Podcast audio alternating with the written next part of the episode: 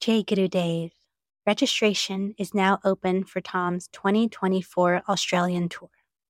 Once again, Thom will be giving knowledge sessions and group meditations, as well as a four night, five day rounding retreat in Gerringong.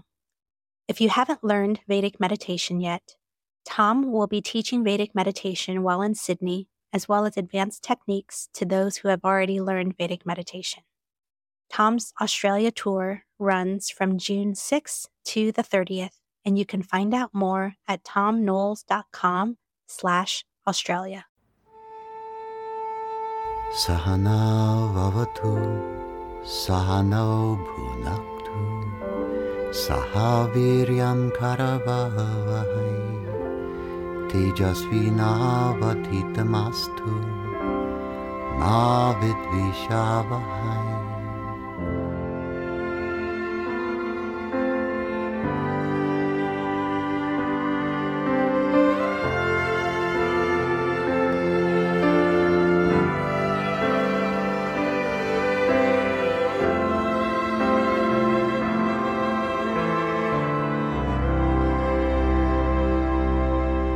Jai Gurudev.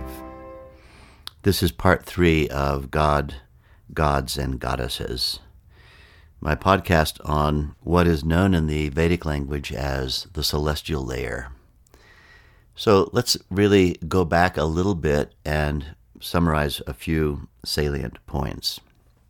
It's important to emphasize that ultimately the Vedic worldview is that there's only one thing, and you're it there's only one indivisible whole consciousness field. And since there's only one indivisible whole consciousness field, and though it undulates in waves, that means it appears as many, these appearances are there to structure the capacity to experience unity within diversity. And ultimately, the Vedic worldview does not present itself as a religion in the sense that you're going to be saved by something, or if you believe something, then you'll have an experience. Really, the Vedic worldview is all about explaining experiences that people who meditate have. In other words, as in every science, when observations are being made, as a result of an observation being made, a good theory has to be constructed to explain the observation. And the theories that win are the theories that explain with the greatest consistency all observations. And so, what I'm putting forward to you now is a set of ideas about what kinds of experiences might be had as a more advanced meditator. And once again, we'll review that there are seven consciousness states the sleep state, the dream state, the waking state. These are the three relative states that rotate around. Waking state is the cause of the tiredness that determines how much we sleep. Sleep is the state that determines dreaming. Dream state releases the stresses of the waking state, and these three rotate around each other. They're relative in that sense, they're related to each other. They're also relative because they're ever changing. Then there's the fourth state in Sanskrit called turiya, the state of consciousness that is easily had, although in some literature, which I would challenge, it's referred to as a difficult state to attain. Not difficult at all. If you can run, then you can walk fast. If you can walk fast, then you can walk slowly. If you can walk slowly, contained within the ability to walk slowly is the ability to stand still. Standing still should be, and is, easier and more effortless than walking or running. If the mind is capable of running, thinking a lot, that same mind is capable of thinking less. If the mind is capable of thinking less, then that same mind is capable of allowing thought to cease. We have only to learn the technique of effortlessness, Vedic meditation, whereby we can step beyond thought and experience consciousness standing alone. Consciousness standing alone is an absolute state. It's the state which has many names that attempt to describe it. Being is one of my favorites. Pure consciousness, pure in the sense of its consciousness alone, unadulterated by thinking. uh, pure awareness, unbounded awareness, meaning there's no specific boundaries inside of it.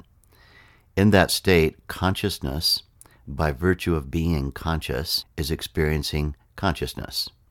Consciousness is experiencing itself.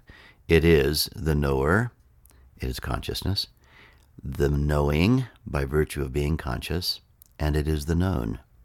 It is the subject that is being, or the object that's being experienced by the knower. So this is the fourth state, Turiya. Turiya is a consciousness state which stands alone, and in that consciousness state of Turiya, the physiology of the experiencer of the fourth state is in its own least excited state. Regular exposure to the fourth state through regular systematic application of Vedic meditation. We recommend 20 minutes twice each day. One begins to dip into that state rather in the way that you might dip a cloth into a dye, like saffron colored dye or something in the old fashioned dyeing techniques of India. And then you take out the cloth and you bleach it in the sunshine. That is to say, you put it in the sunshine and intentionally allow it to fade. Then put it back in the dye again and back to the sun again, back to the dye again, back to the sun again, through this twofold process of infusing color into the cloth and intentionally challenging the color by making it fade, you're in fact making the cloth color fast. Take our consciousness in the analogy. We dip it into that unbounded awareness during meditation. We come out, and that unbounded awareness is challenged by all the boundaries, experiences, sounds, noises, speech, action, thinking, all the rest of it. And that backdrop of being naturally fades or recedes. But as you dip in again, second time of the day, then you strengthen and refresh that experience and then come back out into activity. It's lost again. It's gained again the next morning. And then you fade it through the day. Then you dip in again in the evening. And then it fades through the night. And like that, eventually, what happens is the consciousness develops something akin to, in our analogy, color fastness. That is to say, the fourth state becomes a perpetual reality. In that state, we call it cosmic consciousness. It's a fifth state. The fifth state is where the fourth state has infused itself into waking, dreaming, and sleeping. That is to say, it's there all the time. And so it's an all inclusive state, cosmic in that sense of being all inclusive in time, and cosmic in the sense of being all inclusive in all consciousness states. It includes every consciousness state that existed before it. It has waking in it, dreaming in it, sleeping in it. The fourth state is infused throughout it and permeates it.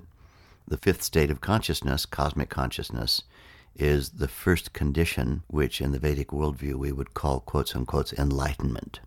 But there are three states of enlightenment as we live life in cosmic consciousness, then the process of engaging in daily activity and the processes of eating food, which we have to do for the nourishment of the body, allows the body to produce the finest product of digestion.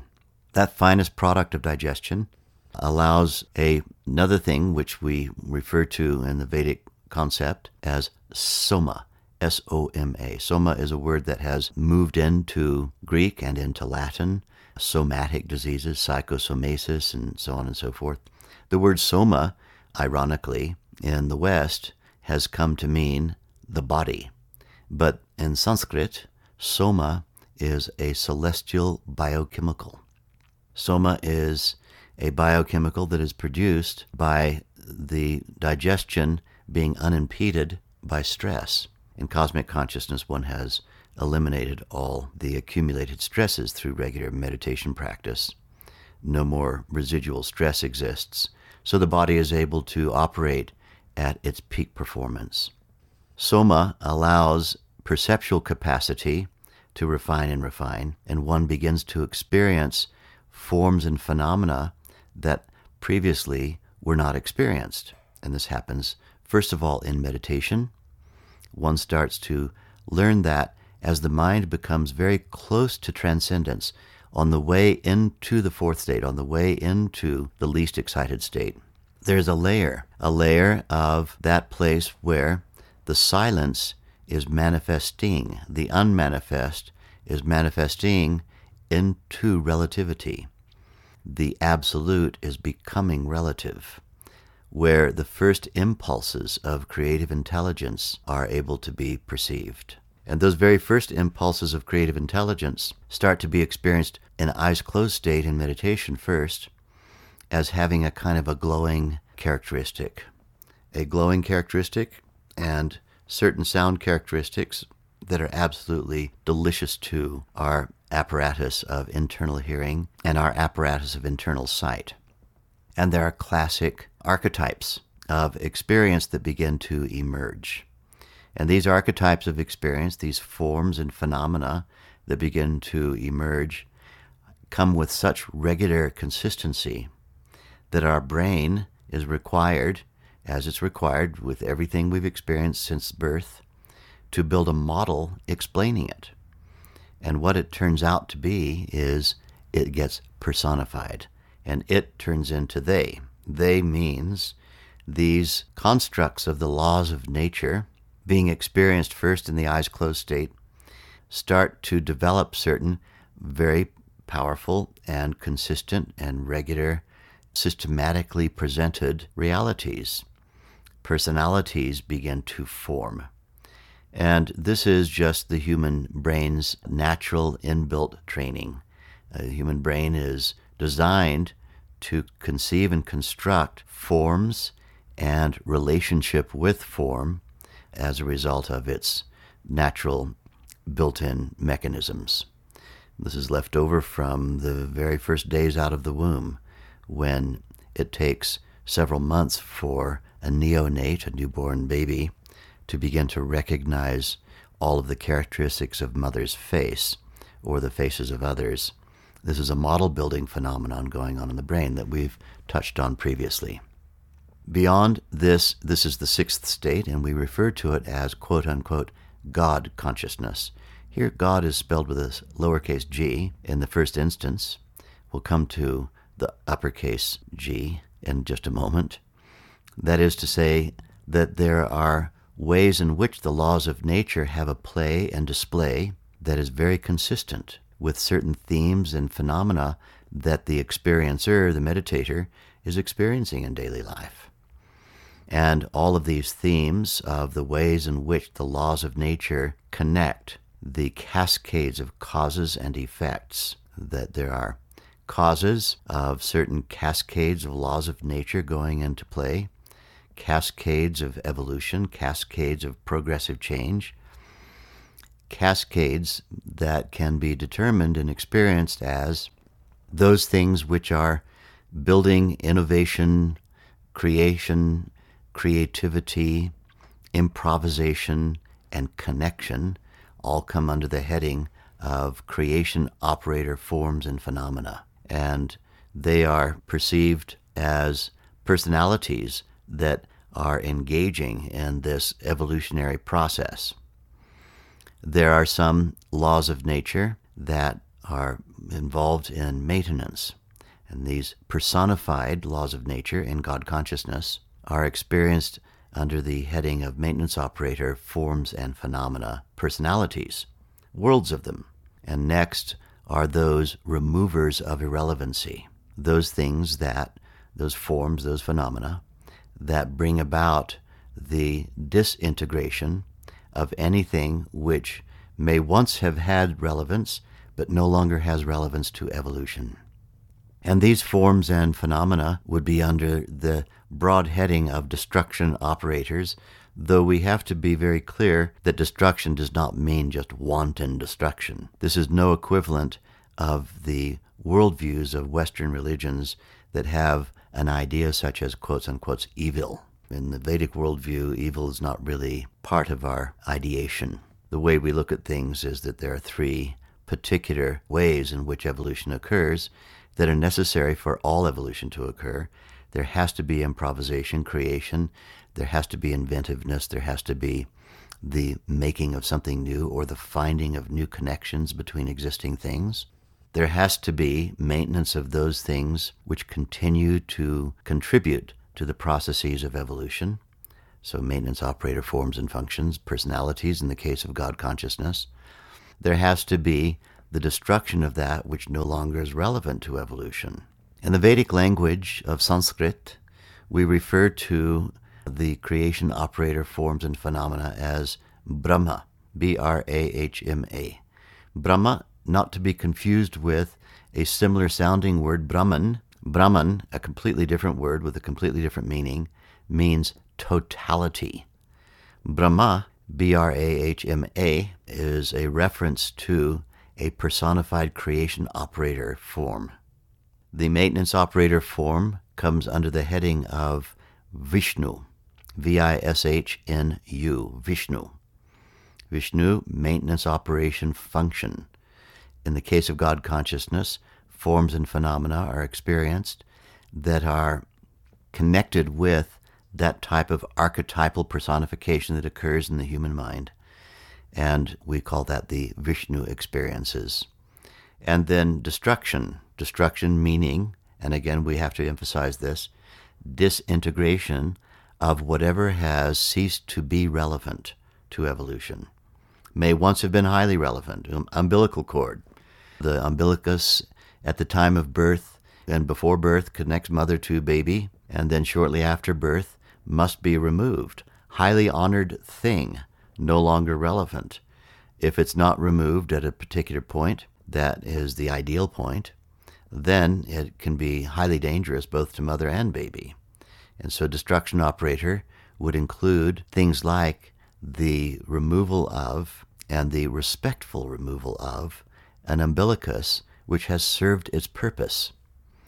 And so, something that is being disintegrated or destroyed by destruction operator is not something that is evil. It's something which is no longer serving the process of evolution. And what would that include? It would include things like relationships, styles of relating. A style of relating within an existing relationship may have to come to an end, or forms, functions, and phenomena. There's a shelf life for every form, for every phenomenon that exists, and the overall name for all of these is Shiva. Shiva is the name of the personified destruction operator. Under these three main elements, Brahma, Vishnu, and Shiva, exist myriad individual deities that are described in the Vedic literature. The Vedic literature has, at its baseline, when properly taught, is not a belief system, it's an explanatory system. It explains what it is that people already are experiencing rather than if you believe in this, then a thing will happen. This is the great difference between the Vedic worldview and the worldviews that have spawned the Western religions and even some religions in the East. Rather than being faith based, these are observation based.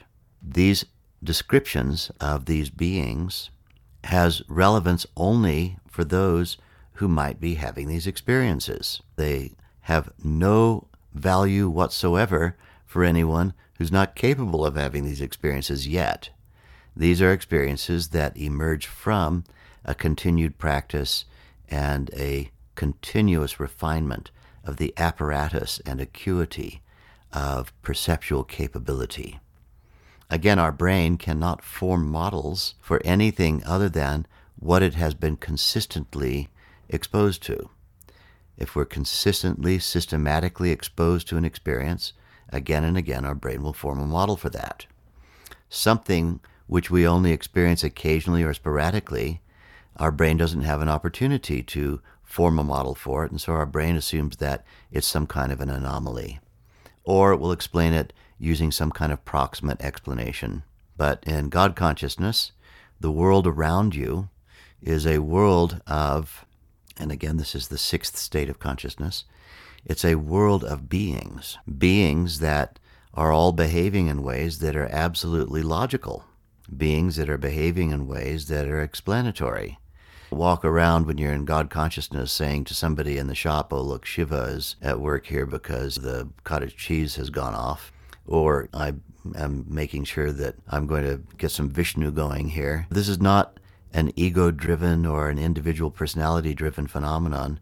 This is simply an explanation that may suffice for people who would like an explanation of what it is they're experiencing. Uh, what are these personified phenomena that are occurring everywhere one looks? And so when you look outside at trees and water and sky and so on, the world suddenly becomes an animate place. In God consciousness, the world is no longer an inanimate world. It is a completely sentient, animate world. In God consciousness, the world is experienced as interactions between realms of beings that are experienceable consistently and regularly. And oddly enough, even though it may sound absolutely wondrous, you can completely normalize this state, just as you normalize everything. Right now, I'm speaking to you, and if I went back far enough, 70 years ago, I could barely speak. What is the speech of a baby? Ooh, ah, ah, ah, ah, things like that. When a child ends up with 20 word vocabulary, 100 word vocabulary, 400 word vocabulary, and so on, and then they begin able to use grammar logically to string together these various sound bites that are descriptive of the world around them, and they can make fine distinctions between colors, fine distinctions between ideas, fine distinctions between feelings, fine distinctions between concepts, forms, phenomena, ideas, whatnot. And we end up with a vocabulary of many, many thousands of words, which can be linked together grammatically in such a way as to make an idea which one is having in one's own consciousness, in one's own head, put itself into, awaken itself in another person's head by virtue of vibrating your vocal cords and we take it for granted that we can speak like this. Here I am talking away, and I don't even know how I'm doing it. I'm not sitting around going through an internal lexicon, that's a dictionary, by the way, of words from the Oxford English Dictionary and selecting words carefully as I speak. The speech is just rolling out of my mouth. I have some kind of faint, subtle idea, and it just rolls out of my mouth. Do I consider it to be extraordinary? No, one just finds it to be absolutely ordinary. This is the ordinary, now normalized capability. If a child of the age of one was suddenly able to speak like this, we would consider the child to be a freak. And the child probably would consider itself to be a freak. but though we develop the talent over a period of decades to communicate with a certain degree of eloquence and articulation, we don't consider it to be miraculous that we're eating a sandwich and speaking eloquently. We've normalized it. God consciousness, just like that, is a state that one absolutely normalizes. It doesn't seem to one at all odd as it grows and grows in graded ways. It takes about 10 years for cosmic consciousness to evolve fully into full blown God consciousness. And over that period of 10 years, the grades of experience grow and grow and grow. And the whole thing just becomes a sort of a nothing unusual sort of experience. One isn't sort of sitting talking to somebody saying, I just saw Vishnu go dancing across the floor or something like that. You might see something like that or experience it, but you also learn very rapidly, just as you do in every other realm of human knowledge and acquisition of knowledge and expertise and wisdom, that wise do not bewilder ignorant. You're not going to bother somebody with concepts that you know for a fact they're not yet experiencing. And so you could offer clarification to anybody who shows you that they've also developed a talent like that. But would you go around proselytizing everybody about this is a Brahma thing, this is a Vishnu thing, this is a Shiva thing? There's no proselytizing in the Vedic worldview. One's not trying to convince anyone of anything in the Vedic worldview, all we're doing really is coming up with theoretical constructs to explain existing experiences. Let's look at this a little bit more broadly culturally. For those of you who haven't yet treated yourselves to the writings of my old friend Joseph Campbell, I say my old friend not because I hung around at his house or ever had a sandwich with him or anything, but Joseph Campbell on several occasions crossed paths with my master Maharishi Mahesh Yogi. And Joseph, who taught at the wonderful school Sarah Lawrence on the East Coast, was a professor of mythology. And Joseph wrote many books, The Hero with a Thousand Faces.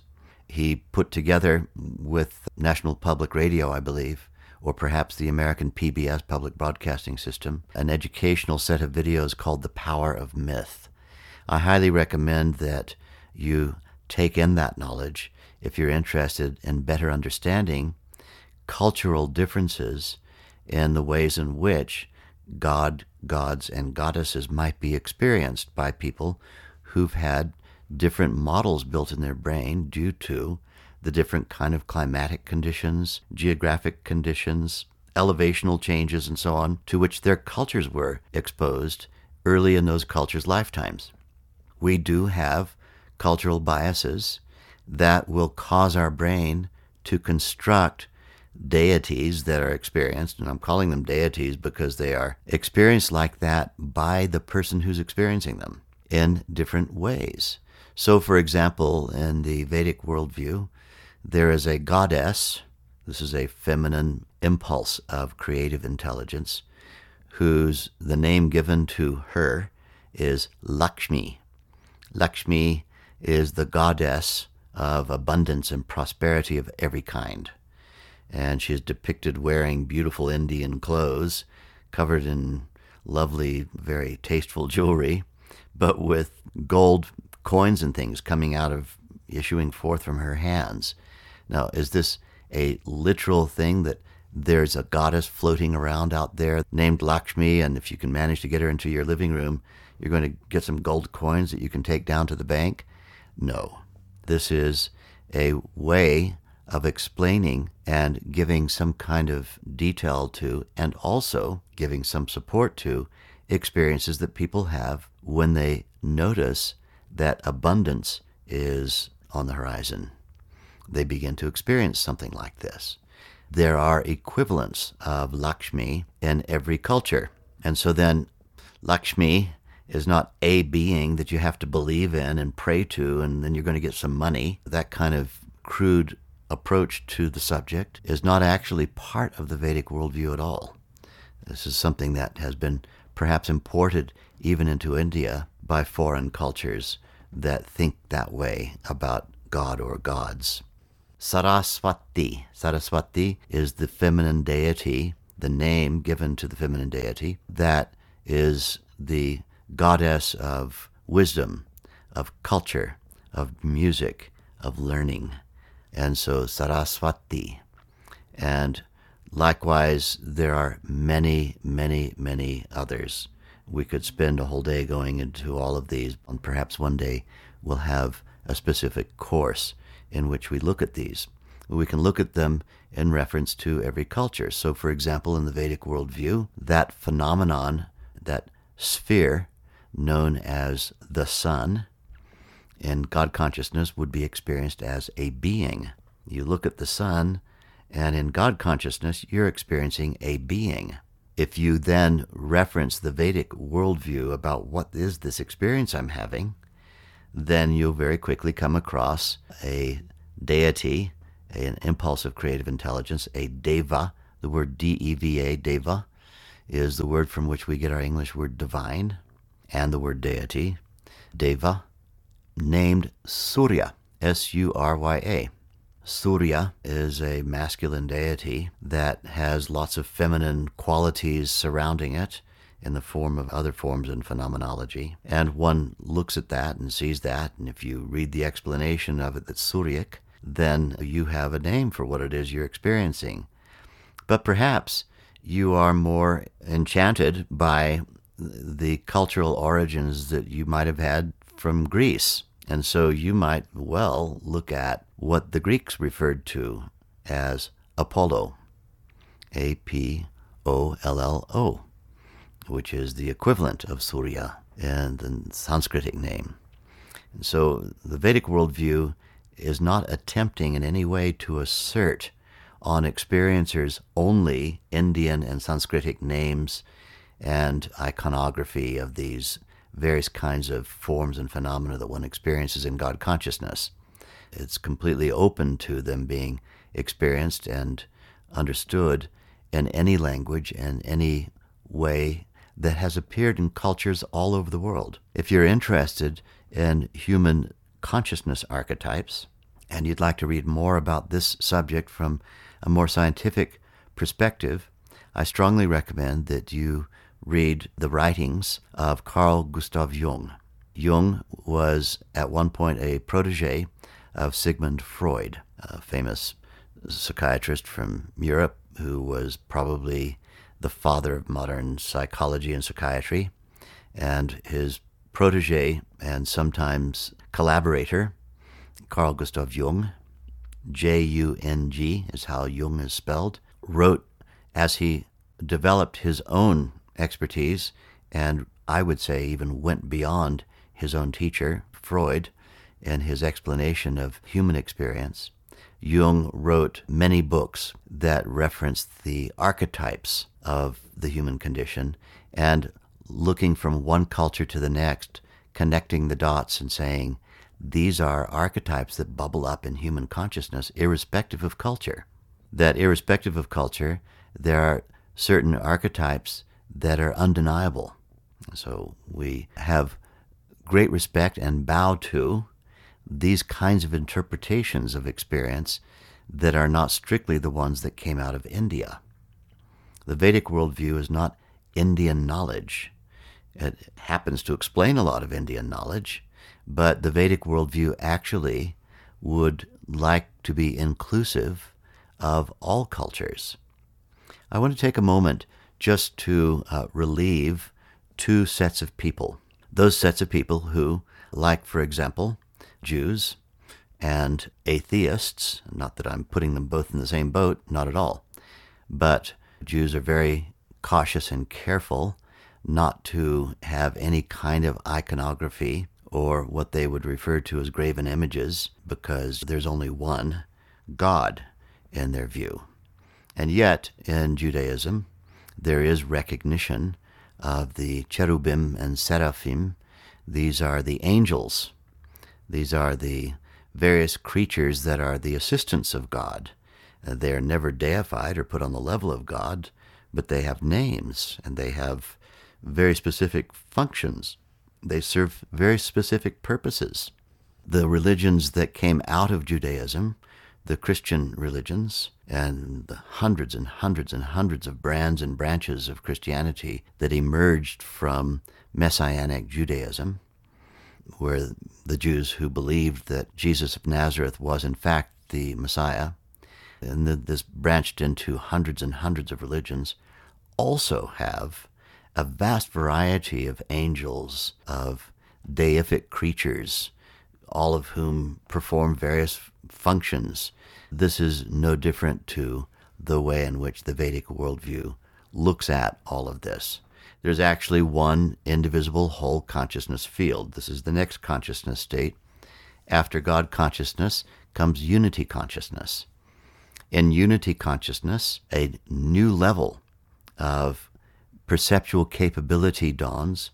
The senses of perception have become so acute that one actually can perceive in any form, in any phenomenon, that which is transcendent, that which is the source of all things.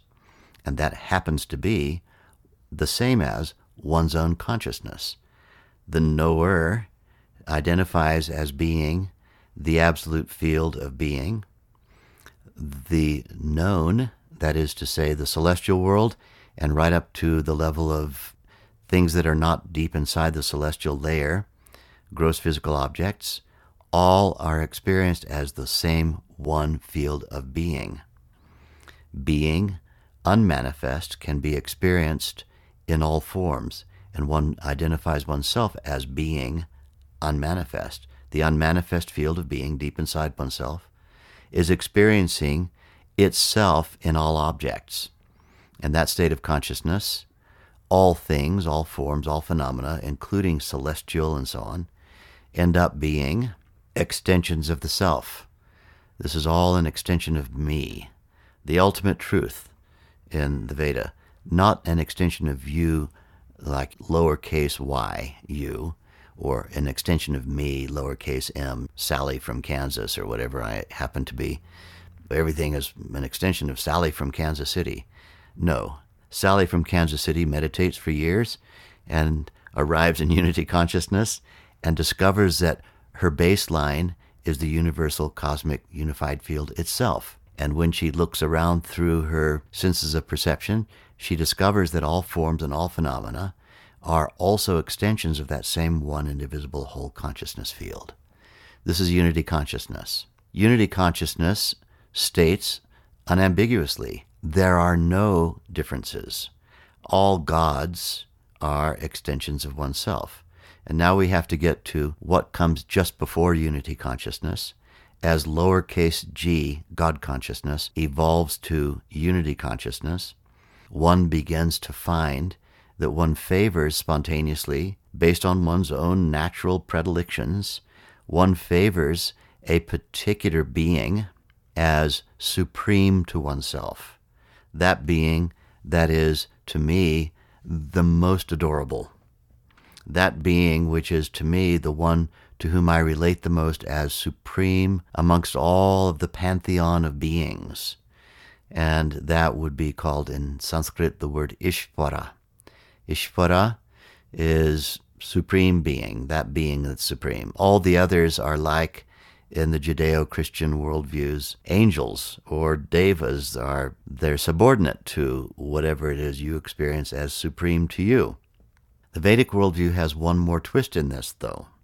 Supremacy of a being is not something that the being itself asserts on the knower. Supremacy of a being is that which is spontaneously the most desirable to whoever the experiencer of it is. So somebody might find that for them, a god like Shiva, whether we call it Shiva or not, or we call it something else because we're from a different culture, is supreme to them. The disintegrator of irrelevancy is also the one that is the renewer which brings about you're completely sanguine because nothing that is terribly negative can last for very long. And so perhaps you find yourself someone who adores Shiva. Likewise, you might find yourself someone who is adoring Vishnu. Vishnu, the maintenance operator that maintains all that continues to be relevant. And all I have to do is continue to be relevant, and Vishnu is my God, and so on and so forth there is an opportunity for every individual to find some aspect of the one indivisible whole consciousness field as my Lord, my love, my God. That is a personal experience, personal Ishvara. Ishvara, Supreme Being, personified for an individual in Sanskrit is called Ishta Devata. I S H T H A, Ishta Devata.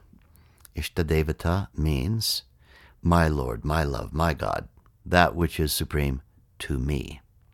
All right, so knowledge is for action. What action should come from all of this? If we're thinking of action, what do you do about all of this? Well, if it doesn't relate to your own experience, just put it in your back pocket and forget about it for now. Take up the practice of meditation for whatever reason you want to meditate. You can meditate twice a day to get rid of your stress and to have a better immune system and all of those good things. Fantastic. You don't need anything more than that. Just do it twice every day. And all of this, you know, highfalutin stuff that you hear on Thom Knoles' podcast, you can forget about for the moment. And then as you grow into a consciousness state, that you find that that place that you once could go to only during meditation now has become a consistent reality, then you go, hmm, I wonder what this is. Let's listen to that podcasting. Oh, maybe this is cosmic consciousness. I seem to be in this state all the time, not just during meditation. I can experience my backdrop of least excited state and all the foreground of activity, and the two states no longer alternate. They're both experienced simultaneously. Sounds like the fifth state to me. Oh, that's what he was talking about 10 years ago. and now, 10 years later, I'm experiencing that the world that I'm surrounded by is a world that is animate and it relates to me and it responds to me. And I'm the experiencer of forms and phenomena that are very personified. And what is all of that? Oh, let's listen to that old dusty podcast again, if there's still a format on which I can listen to it. Ah, oh, yes, God consciousness. Okay, I get it. Why? How did I miss that before? how did I miss it? Well, you missed it because you weren't yet in the consciousness state in which that was highly relevant. And then beyond that, now I'm experiencing there's only one thing, and I'm identified with that one thing. I am totality. Not little old me, not little Sally from Kansas City, but that deep inner place from inside you. You find that element everywhere you look, and it transcends individual deities or God or anything like that. It is experience of unity. I and the universe are one. This is unity consciousness, the seventh state, the pinnacle of human development. And so, what is the knowledge for action? What is the action? Practice your meditation for whatever reason you do. Enjoy it twice a day. If somebody at Thanksgiving or some other family gathering asks you, What is that thing you run off and do twice every day? And why do you do it? Don't bewilder them by saying, Oh, look, I'm doing this because I want to experience Vishnu. Wise do not bewilder ignorant. It's best if you just find some explanation for it that matches your own experience. It feels good. I get rid of my stress. I get energy from it. It's relaxing and it inspires my creativity, whatever your answer to the question may be. Meditation is fantastic for you from any point of view, from the physiological point of view, from the psychological point of view, from the sociological point of view, and even from the ecological point of view, because you'll be less of a polluter if you meditate. but may, in our own minds and hearts, be meditating because we want these higher consciousness states. That's a good aspiration. But it's also good to educate yourself very well about them, those higher states, so that you understand that someone's consciousness state is the reality. Another part of this thing of what do you do with all this knowledge of the seven consciousness states? Construct the world in which you want to live. Do you wish to live in a world that is everything's a mystery and you don't really understand what's going on and there's no explanation for it? Or do you want to live in a world in which you feel that everything's unfolding in a way that is logical to you? That's logical to you. And this is the part that I'm offering to atheists. And I like to pronounce it that way instead of atheists. I like to say atheist because atheist means someone who does not believe that there is such a thing as any intelligence that is bigger than, let's say, the human. The human might be the most intelligent thing in the entire universe. A sad concept, if you ask me, but uh, nonetheless, there are people who cling to this and who like to shame other people. Even some very famous scientists like to shame other people who might have any inkling about there being any pervasive intelligence in the universe. By the way, the most successful theories of modern science happen to be those that sprung from quantum field theory. Quantum mechanics specifically is the most successful theory of modern science, and quantum mechanics states A. There are no particles. There is only one indivisible whole consciousness field. And B. Those things that we think are particles can only appear based on an observer expecting them. Go and figure that one out for a minute. All right, so the universe in which you live is a product of you, the observer, having an expectation. And so then we're not foisting on the world a new theology. We're simply explaining that there is, in fact, only one, and this is able to be verified by laboratory science. There's only one indivisible whole consciousness field. You must be it if there's only one thing. And now we need to look at the whole universe in a different way because the universe in which you live is your universe. It's you. What kind of you do you want? What kind of universe do you want? The Vedic worldview offers you seven consciousness states that explain every experience in the human range. Jai Guru Dev.